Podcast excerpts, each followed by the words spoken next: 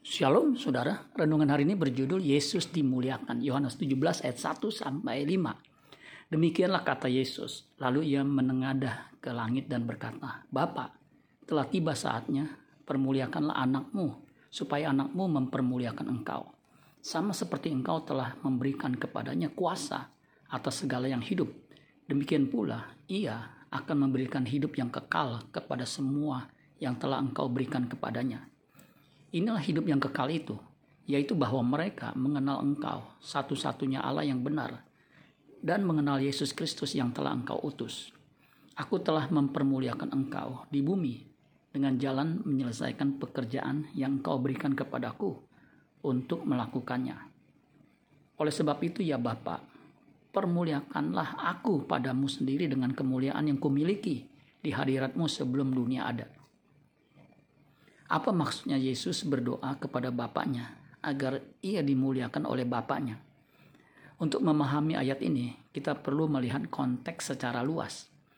Jika kita baca Yohanes 12 ayat 23 sampai 24 dan Yohanes 12 ayat 32 dan 33, dikatakan begini. Tetapi Yesus menjawab mereka, katanya, telah tiba saatnya anak manusia dimuliakan Aku berkata kepadamu, sesungguhnya jikalau biji gandum tidak jatuh ke dalam tanah dan mati, ia tetap satu biji saja.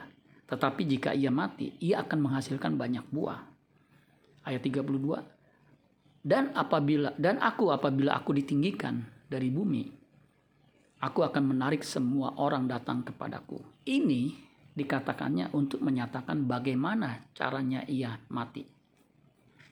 Jadi ternyata ketika Kristus menyelesaikan tugas dan misinya datang ke dunia, itulah yang akan memuliakan Kristus.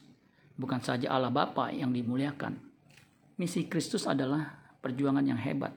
Itu terlihat dari doanya di Taman Getsemani. Dr. Lukas, penulis Injil Sinoptik, juga menegaskan pergumulannya di Taman Getsemani. Pada saat Kristus menyelesaikan penebusan atau penyelamatannya, ia dimuliakan Bapa. Amin buat firman Tuhan. Tuhan Yesus memberkati. Sola Gracia.